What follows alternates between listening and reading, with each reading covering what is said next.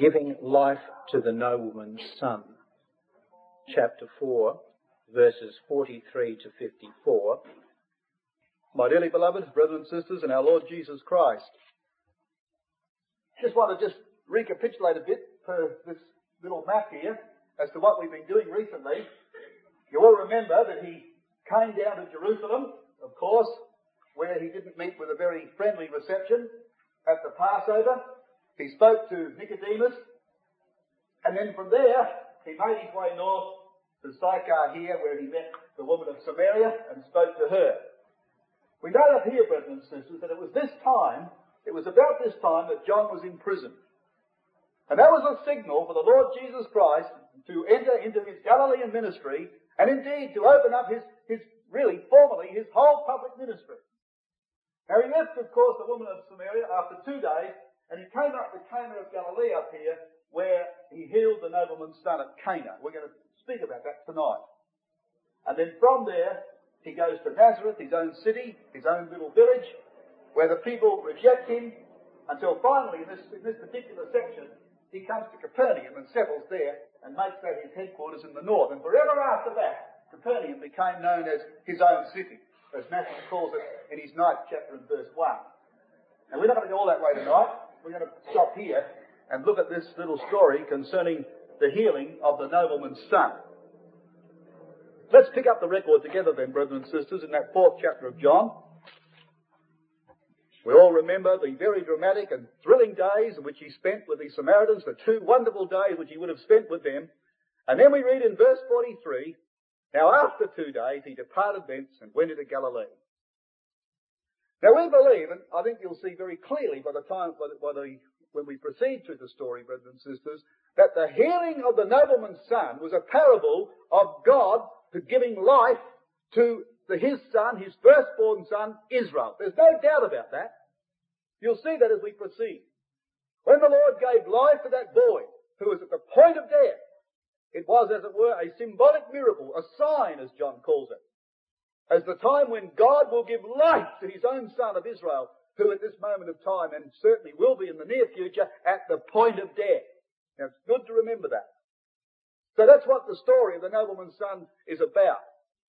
And in that context, it's rather interesting that the Lord spent two days with Gentiles before he went on the next day to give life to the nobleman's son.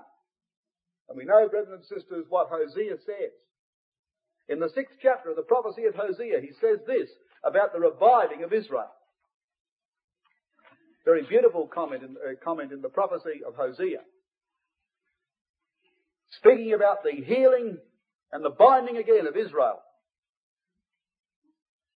We read here in the sixth chapter of Hosea in verses two and, or verses one and two, Come, let us return unto Yahweh, for he hath torn and he will heal us. He hath smitten, he will bind us up. After two days will he revive us. In the third day he will raise us up, and we shall live in his sight. And that captures the whole spirit of that of the giving of the life to that nobleman's son. Two days with Gentiles, and on the third day a revival of Israel. You know, brothers and sisters, the apostles have been taking the Lord Jesus Christ to the Gentiles for nigh on 2,000 years. And the day is coming, swiftly coming, when there's got to be given life to God's firstborn son out of Egypt, Israel. And that's what that story is about. Now, coming back to the fourth chapter of John, what do we read here? Well, we read this. But after he had abode two days with the, with the uh, Samaritans in verse 43, he went into Galilee. For Jesus himself testified that a prophet hath no honour in his own country. If you read that carefully, and you think to yourself that Galilee was his own country, then it reads rather funny, doesn't it? It would read, you read it again. If we take his own country to mean Galilee, let's read it again. Verse 43. Now after two days he departed thence and went into Galilee. For Jesus himself testified that a prophet has no honour in his own country. Now that would read rather strange, wouldn't it? That Jesus would say, well, Galilee's my own country. A prophet's got no honour, save in his, uh, he's got no honour rather in his own country, and then he immediately goes there. You see, brothers and sisters, I don't believe that the expression in his own country does denote Galilee. I think it means Judea, and I think it must mean Judea. I think the whole context demands that it means Judea. And Judea was his own country. You know, that very expression, country, is the Greek word patris, which you might say, well, I don't know what that means. Well, it means the fatherland. Patra, you see? Patriarch. The fatherland. And as Jesus said, the prophet had no honour in his own father. And of course, brothers and sisters, the very origins of Israel, the very historical origins of that nation as a kingdom was in Jerusalem. That's the fatherland. And there he had no honour among those people. Why? Because they didn't worship his father. And consequently, he turned his face northward, away from Judea, and went into Galilee. Now, the proof of what we're saying is in the last verse of this chapter. When John makes this comment, this is again the second miracle that, or sign that Jesus did when he was come out of Judea into Galilee. And you know, brothers and sisters, that that is said not just once, but twice. Look at verse 45. Then when he was come into Galilee, the Galileans received him and so on. And in verse 47, when he heard that Jesus was come out of Judea into Galilee. So John is telling us very plainly that the Lord has left Judea and he's gone into Galilee. And it was only then and not before then that he performed that second sign. So a prophet has no honour in his own fatherland. He turned away from Judea where he had met a hostile reception and he went into Galilee. Now what do we find? On the way up to Galilee, he finds an enthusiastic response from the Samaritans. We find in verse 45 that the Galileans received him. They received him. And although, brothers and sisters, the, the response was not so good as it was in Samaria, at least they received him. And so the record is telling us very plainly that where people ought to have received him the better, at the centre of the nations, they didn't. The fatherland rejected him. But those people north of the land, whom the others in Judea said were spurious children, received him, and some of them received him very enthusiastically. That's what John's trying to tell us. The RSV in Rotherham says they welcomed him. They welcomed him in verse 45. When he was coming to Galilee, the Galileans welcomed him. But you know, brothers and sisters, there's a little sad note as to why they welcomed him, because John goes on and tells us this, having seen all the things that he did at Jerusalem at the feast, for they also went under the feast. Remember back in chapter 2 and verse 23? When we were talking about the people, they gathered around him at the time of the Passover when he had cleaned his father's house out. And in verse 23 of chapter 2, we read, Now when he was in Jerusalem at the Passover, in the feast day, many believed in his name when they saw the miracles which he did. Now as the Lord goes north, and I put this map on again, what we find is that there were many gathered around him at Jerusalem who believed in his name when they saw his miracles. Those many who believed it would have been, a lot of them would have been those Galileans, who when he got up here, they welcomed him. But in between those two places, he was received by people, brothers and sisters, and not only welcomed, but believed on, and they saw no miracle. Now that's what John's trying to tell us. That's what John is trying to impress us with. And the thing that's very impressive about this record this evening is that the word of the Lord is a greater miracle than what the, the, the miracles which he performed on sick people. Far greater miracle. And that's what John is trying to impress us in this particular record. Now he says in verse 46, So Jesus came again into Cana of Galilee where he made the water wine. And when he made that water wine, we go back to chapter 2 again, and we read that there was something in that.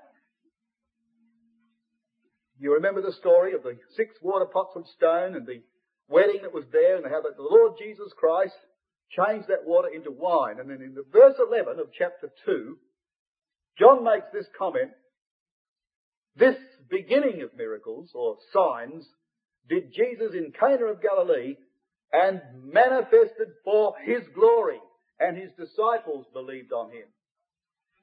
And the very expression there manifested forth His glory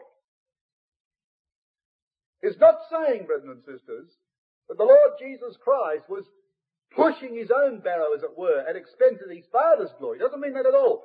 But it was de- definitely saying this, that the Lord Jesus Christ was identifying himself as God's glory. And that is, of course, a majestic and a very bold claim indeed. He manifested forth his glory, and Isaiah had said, the glory of Yahweh shall be revealed. And he's saying, in effect, that's who I am. The glory of Yahweh. Now he chose to do that in Galilee. The people that walked in darkness have seen a great light. Why did he choose to do that in Galilee? Well, that's what Isaiah 9 had said. The people that walked in darkness have seen a great light. Galilee of the nations. Light had sprung up in that region. Why then did he go up there and manifest forth his glory? Because in the eighth chapter of Isaiah, Judah was offered the sign of the virgin birth and refused it. And if ever, brothers and sisters, there was a prophecy of our Lord Jesus Christ being the effulgence of God's glory, it was being born of a virgin. Judea turned that down. And the people in Galilee saw a great light. Unto us a son is given. Unto us a child is born. That's the Galileans saying that. And he manifested forth his glory at that first sign, the wedding in Cana of Galilee, the last day of the first week of that week that John delineates for us in chapter 2 through to chapter 3, or chapter 1 rather, and into chapter 2. So that's why he came back there to manifest forth this second miracle. As John notes at the end of chapter 4, this again the second sign that Jesus did when he was come out of Judea into Galilee. And I want to comment, brothers and sisters, when I get to that verse, why it is I believe that the Lord went back to Cana to give the second sign. It's very interesting. But there's a deliberate reason for that, as John said. He came there to set off the second sign. And he did it after he'd come out of Judea. And again, Galilee had the benefit of that wonderful sign.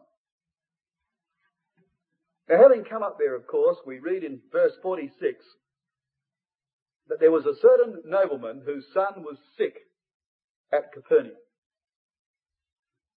Now, Capernaum, of course, is a little bit towards the east from Cana of Galilee. I haven't got, yes, I have. Got it on here. It's Cana, of course, here, and then Capernaum is a bit northeast, I suppose, from Cana on the, on the shores of the Lake of Galilee. And that, that nobleman lived at Capernaum. It's about 14, 15 miles. We're not used to these other things. But I'm talking the old scale. 14 or 15 odd miles from Cana down to Capernaum. Went down towards the lake. And that's where that nobleman lived. He was called a nobleman. The Greek would really, as the margin says there, brothers and sisters, if you've got a marginal rendition in verse 46 for the word nobleman, it says a courtier or a ruler one who served in the king's court. He was, as some uh, translations put it, a king's man. And in all probability, he served in the court of Herod Antipas, who at that time, of course, was the ruler over the province of Galilee, and who was referred to in writings of that day as the king. So he was a Jew who served under a Gentile king in the city of comfort. He had no comfort he was constantly under the shadow of the Roman jurisdiction, of serving the regal banner of Rome, which he would hate. And now his son is at the point of death. There's no comfort in Capernaum for him, the city of comfort. Now, in order that we might appreciate the spiritual significance of this, of the giving of life to his boy, brothers and sisters, the best way to do it is to contrast two men who had a problem with sickness at Capernaum. Both of them military men. Now later on in Luke chapter 7, we read about a Gentile who lived at Capernaum who had a problem with his sick servant. And this is probably the best way to illustrate the meaning of the, of the, of the uh, miracle or the sign of healing the nobleman's son. It's a contrast. The nobleman was obviously a Jew in John chapter 4. But the centurion, of course, was certainly a Gentile in Luke chapter 7. Now some people, because of the correspondence of these miracles of healing, sometimes there's a lot of people think they're exactly the same healing. They are not. They are very much different. This nobleman had a son who was sick, but the centurion had a servant that was sick. This boy had been taken with a fever, but that man was had paralysis. He was paralyzed. This fellow comes on his own behalf to see our Lord. But the Gentile comes, eh, rather, has Jews who mediate on his behalf. They go for him. This Jew sees the Lord's presence as essential for that miracle to be performed. It couldn't be performed without the Lord being there. But this man had faith in the power of the Lord's word. He said, You just say a word, Lord. Don't come under my roof. I'm not worthy of you. You just say the word. That'll do. Look at the difference, brothers and sisters. Have a look at the difference and see the difference in Jew and Gentile. See the difference. The Jew was God's son. But he'd fallen sick with a spiritual sickness. He was God's firstborn, called out of Egypt, but he'd fallen very sick with spiritual sickness. And at the time of our Lord Jesus Christ, brothers and sisters, was at the point of death. That's where we got him. That's the crisis that he's in. But what about this Gentile? He didn't have the same filial affection for his servant as you would normally have for a son. He wasn't going to the Lord on behalf of someone of his own family.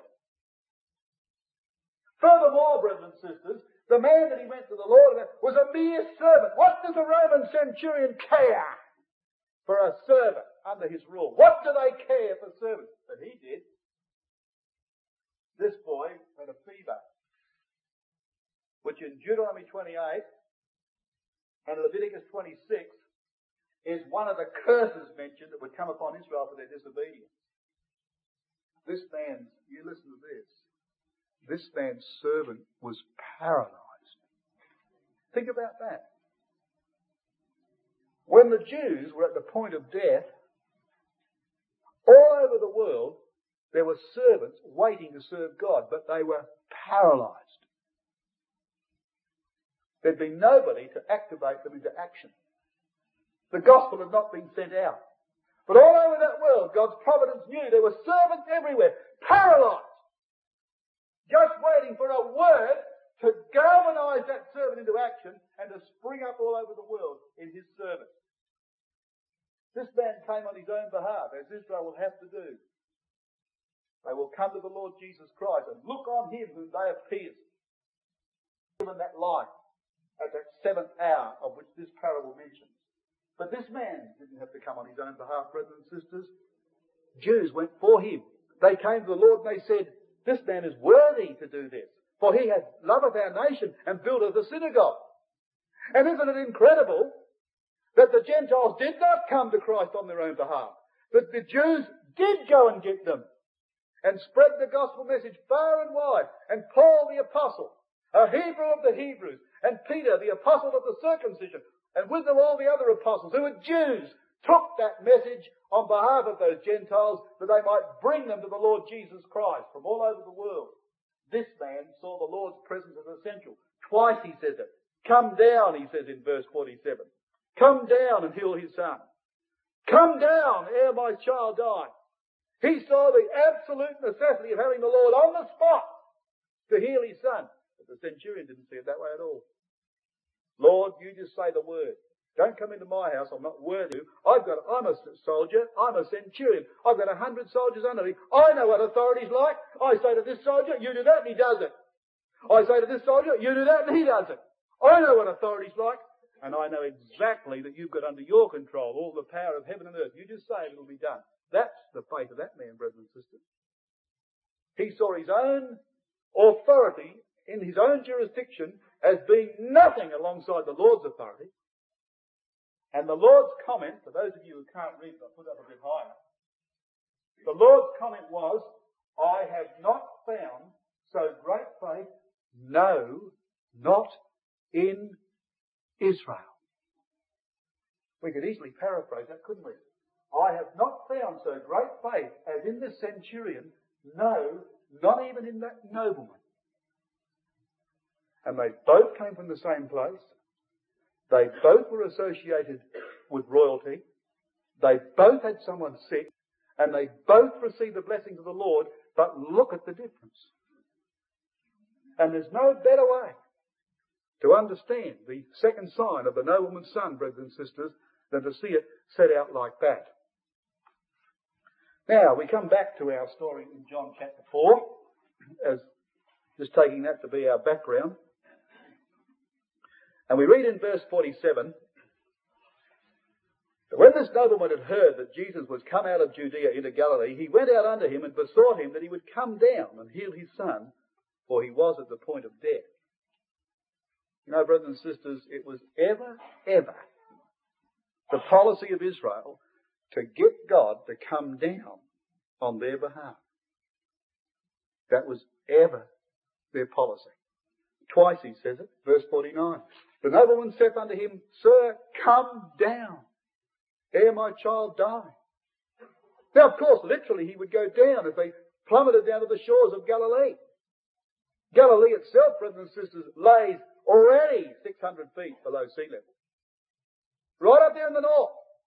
It is already 600 feet below sea level by the time you get there. As short as the tract of Jordan is, from the foothills of Hermon right down to the Galilee, to Galilee, not a very long distance, but already you've come pretty low.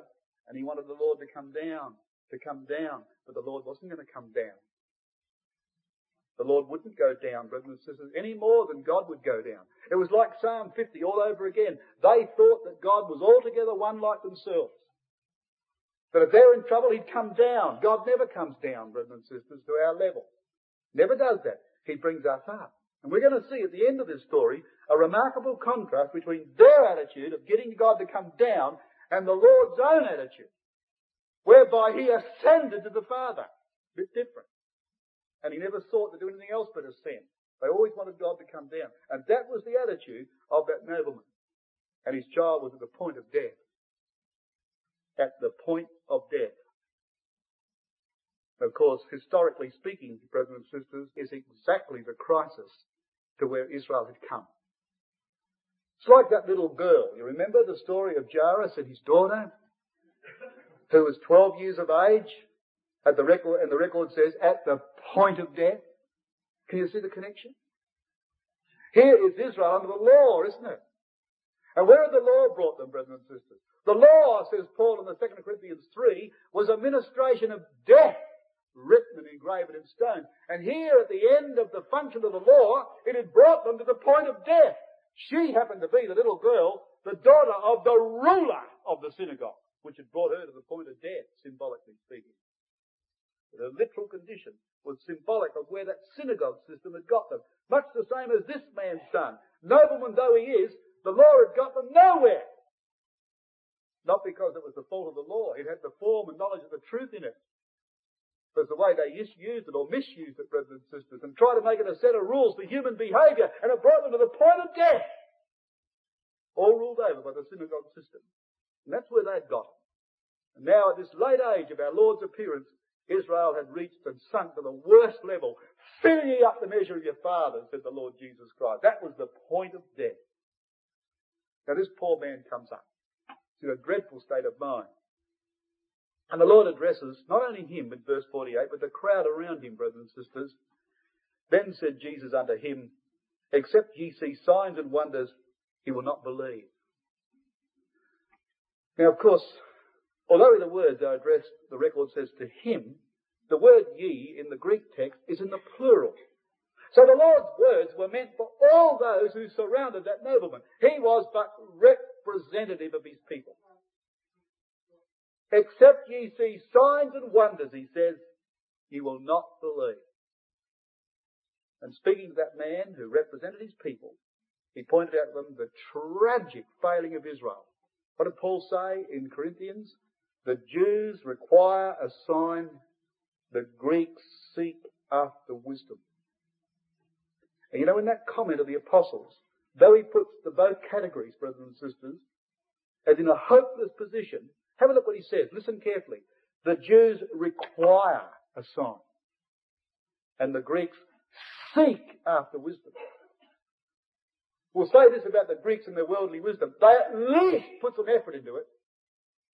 But the Jews require a sign. Come down. That's what they always wanted God to do. You make bread from heaven. Our fathers that eat bread in the wilderness. What are you going to do? Come down to our level. Do something for us. We require a sign. And Jesus, looking upon that crowd with sad and wondering eyes, would say to them, Oh, look, how can you ever believe? You know, in the Greek, he says, except ye see signs and wonders, ye will not believe. In the Greek, they tell us, brothers and sisters, and I'm not an expert on Greek or Hebrew, but the experts tell us that the Greek is very emphatic here. No, no, you will never believe without signs, is what our Lord is saying. You can never believe without signs and wonders. You know, brothers and sisters, there were signs and wonders given in the prophecy which preceded his visit to the Galileans in Isaiah chapter 8. Have a look at it. They never saw this either. Signs and wonders. They wouldn't believe unless they saw signs and wonders. Well, look at the context of the prophecy that took him into Galilee of the nations. Taking first that context in chapter 9, the end of verse 1, beyond Jordan, in Galilee of the nations, the people that walked in darkness have seen a great light. They that dwell in the land of the shadow of death, upon them hath the light shined. And Matthew quotes that prophecy and applies it to our Lord as he moved into the Galilean region. Well, what did chapter 8 say, brothers and sisters? Verse 15. And many among them shall stumble and fall and be broken and be snared and be taken. As they did in Judea, we might comment. Bind up the testimony and seal the law among my disciples all of whom bar one came out of Galilee. And he says, I will wait upon Yahweh that hideth his face from the house of Jacob. He left Judea. And then we read in verse 18, Behold, I and the children whom Yahweh hath given me are for signs and wonders. And you know, brothers and sisters, there he was in Galilee. He'd moved into that region as a great light.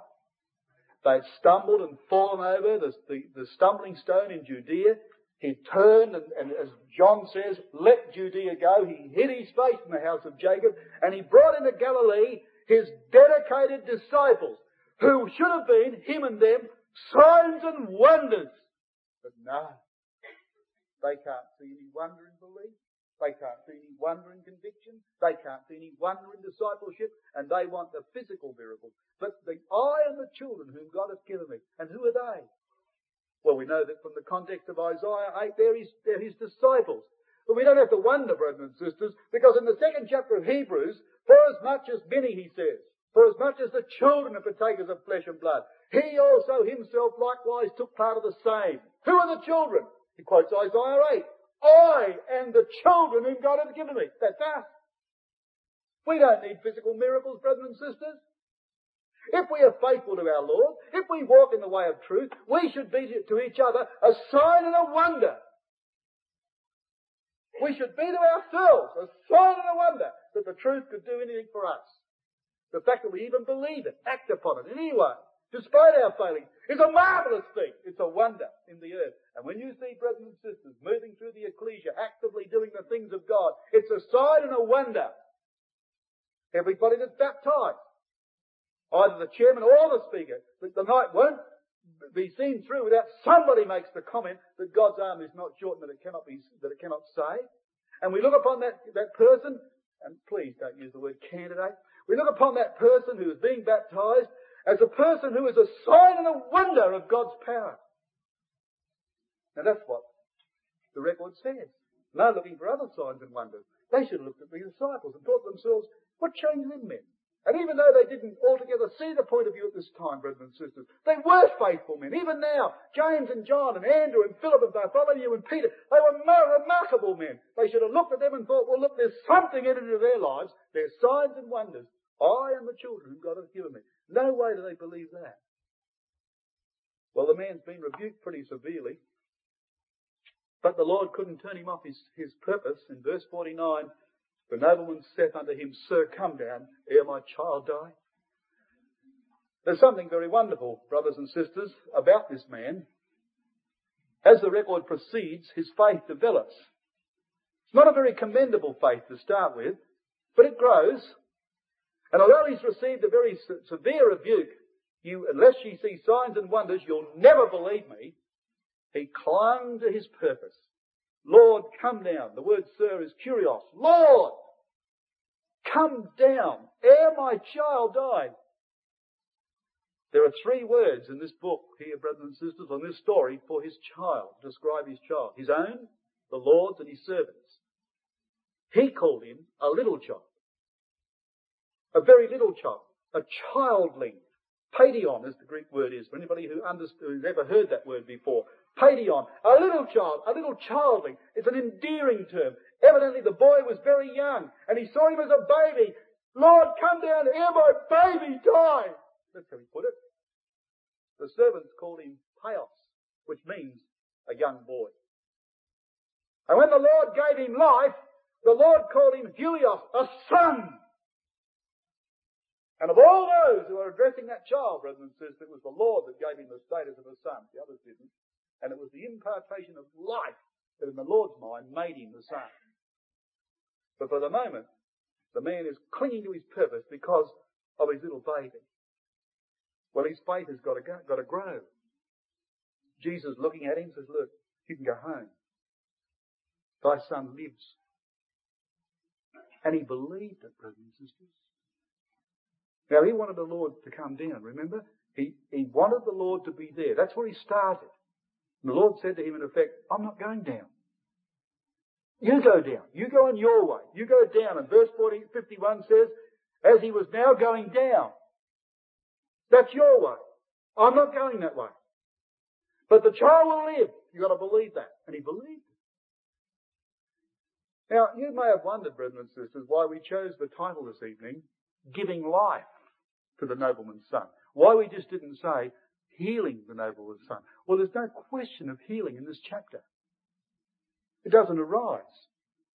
It's a question of life or death. That's why the Lord says, Thy son liveth. He didn't say he's healed, he's going to get better, he will amend. He said, He lives. And that was a question of life or death with that child. The question of healing never arose. It was a, a crisis of life and death. He said, You go away. And you've got to believe that. Not that your little boy will get better, will improve in health. He'll live. And he went away, brothers and sisters, believing in what the record says, the word that Jesus had spoken. He had risen above signs and wonders. He was like now, a little bit like that centurion who said, Lord, speak but a word. He'd got to that point. He'd done extremely well. And off he goes. And every step he took in verse 51 was going down.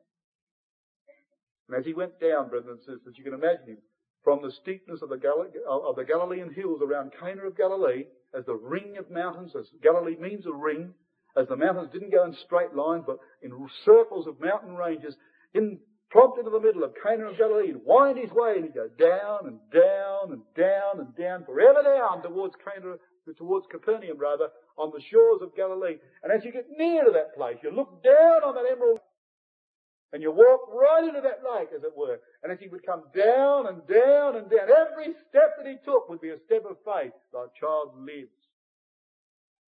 But if the Lord didn't want him, didn't let him go all the way, brothers and sisters. His servant met him.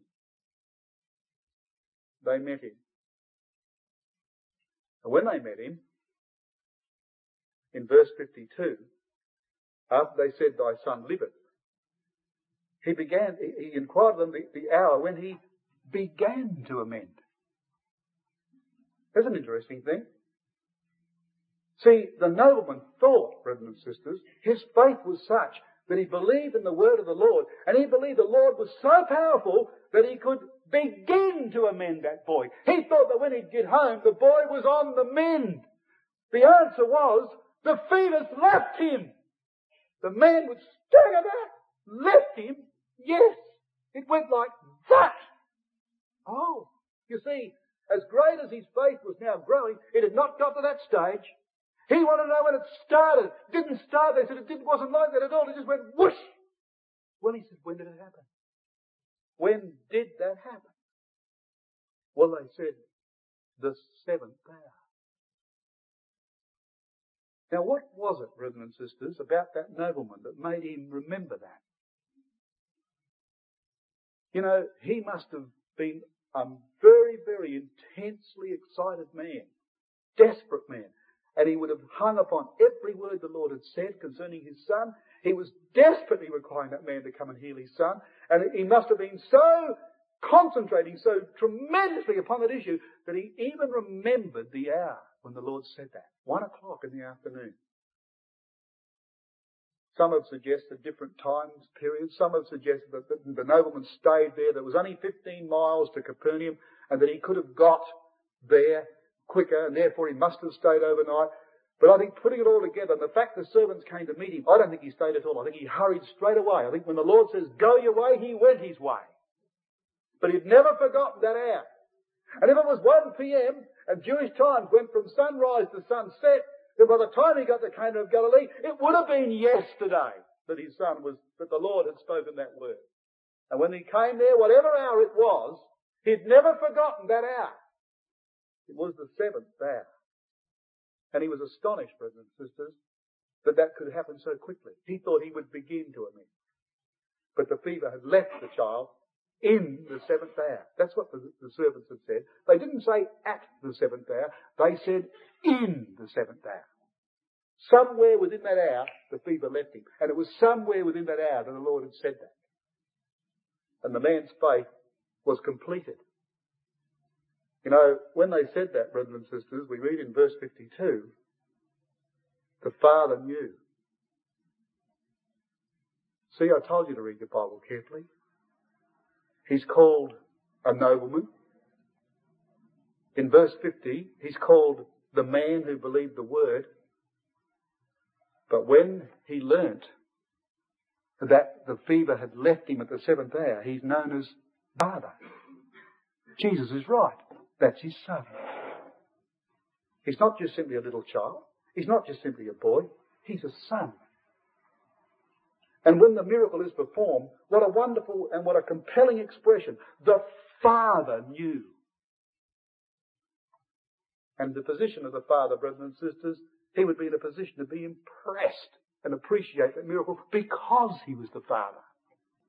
I wonder, I wonder, brothers and sisters, what the Lord thought when at the eleventh hour he was in the Garden of Gethsemane the point of death. And he said, Father, let this pass. The hour has come. No life here, brothers and sisters, not immediate. No life here. The decision in that garden was death. And the Father would be very sensitive to that. I wonder if the Lord would think back about the, upon the graciousness of, the, of his heavenly Father's power through him to that nobleman who at the seventh hour rescued that boy from death. And here he is at the eleventh hour in that garden. In the midnight of his life, at the very point of death. And is it a question, brothers and sisters, of the Father coming down, or is it a question of the Son ascending? We know the answer to that. And the father left him, brothers and sisters, in that situation. Didn't leave him, but he left him in that situation to face that tremendous ordeal. And when it was all over, he ascended to the Father.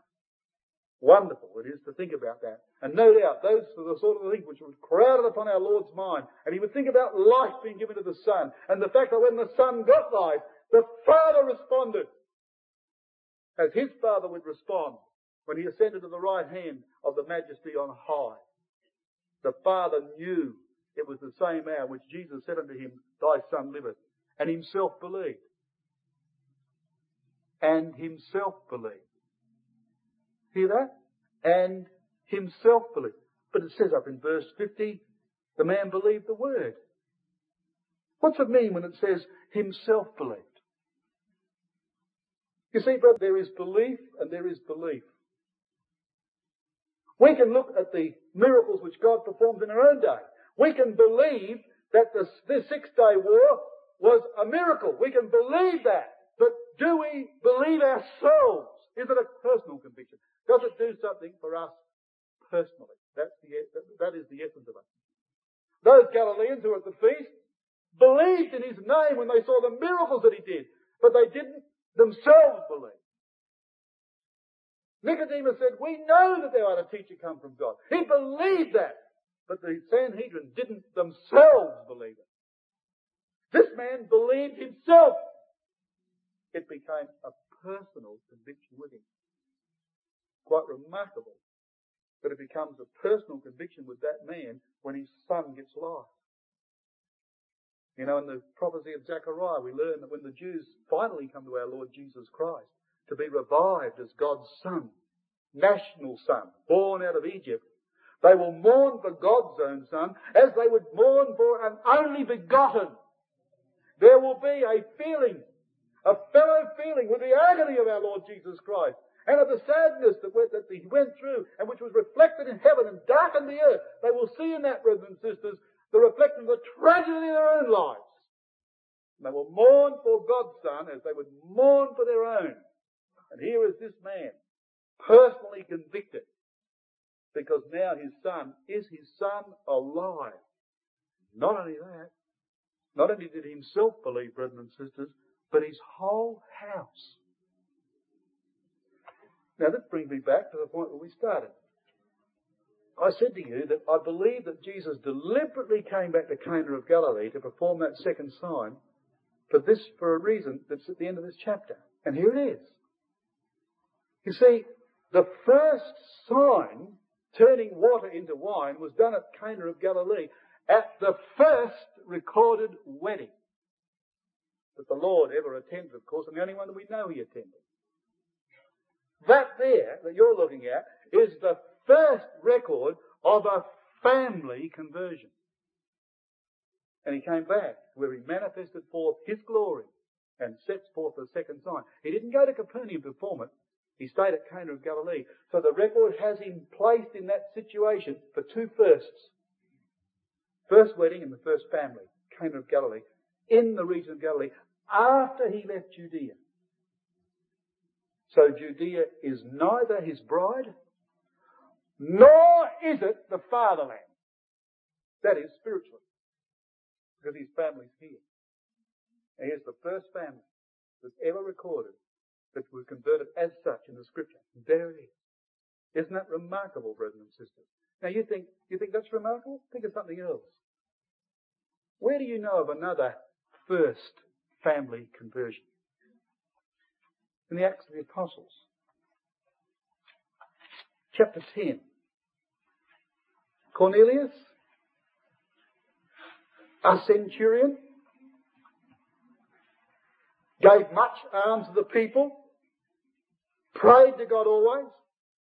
We read in verse 2 of chapter 10, Cornelius, centurion of the band called the Italian band, verse 1. Verse 2, he's a devout man, one that feared God with all his heart, which gave much alms to the people and prayed to God always, what chances would there be, brothers and sisters, of two Roman centurions who would normally be among the most brutal of humankind? What chances of having two of them giving alms to the Jewish people?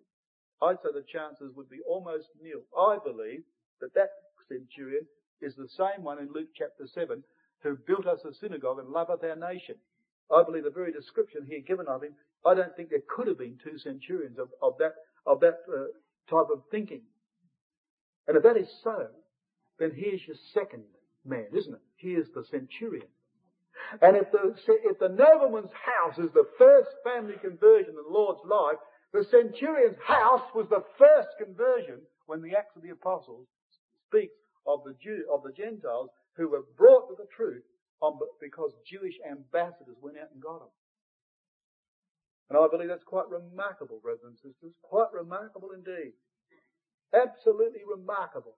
And here are those two men found in the same city. And they both finish up with a family in the truth. No longer serving their kings, neither the nobleman ser- ser- serving Herod Antipas or the centurion serving Caesar. They've changed their loyalty. Now the Israel's back as God's son. Now the Gentiles are no longer paralyzed, but they're active in God's service. Now the Jew, like the Gentile, believes in the word of the Lord. They don't no longer require signs. When the Lord Jesus Christ comes, they'll have the last sign, his hands and his feet. When that's done, they'll no longer require that, and there'll be two families in the truth. Two families, firsts in the world. And they'll join together in one great family. The spiritual family of God. Israel national, the mortal family, and Israel spiritual, the immortal family. And there are those two men. And they will dwell, brothers and sisters, in Jerusalem, which will then be the city of comfort. And I believe when you put those two things together, those two miracles, I think the significance becomes even more apparent. What a wonderful thing, therefore, that as we come to this particular section this evening, that we should be among that family of faith, like Cornelius, who are prepared when the collection bags come around to give alms to the people and who certainly love that nation. And who, by reading God's word, have seen the Jewish ambassadors on our behalf going into all the world to preach the gospel. And we've responded to that, brothers and sisters. And may it be when our Lord Jesus Christ comes to take unto himself his spiritual family, that it will be said of us at the, at the judgment seat, and it will be true too, I believe, if it, of course it is God's grace, I haven't found among you, among all Israel, a faith like this. I've not seen so great faith. No, not in Israel. And we will then go forward as his family brothers and sisters to help him to give life to that Jewish son.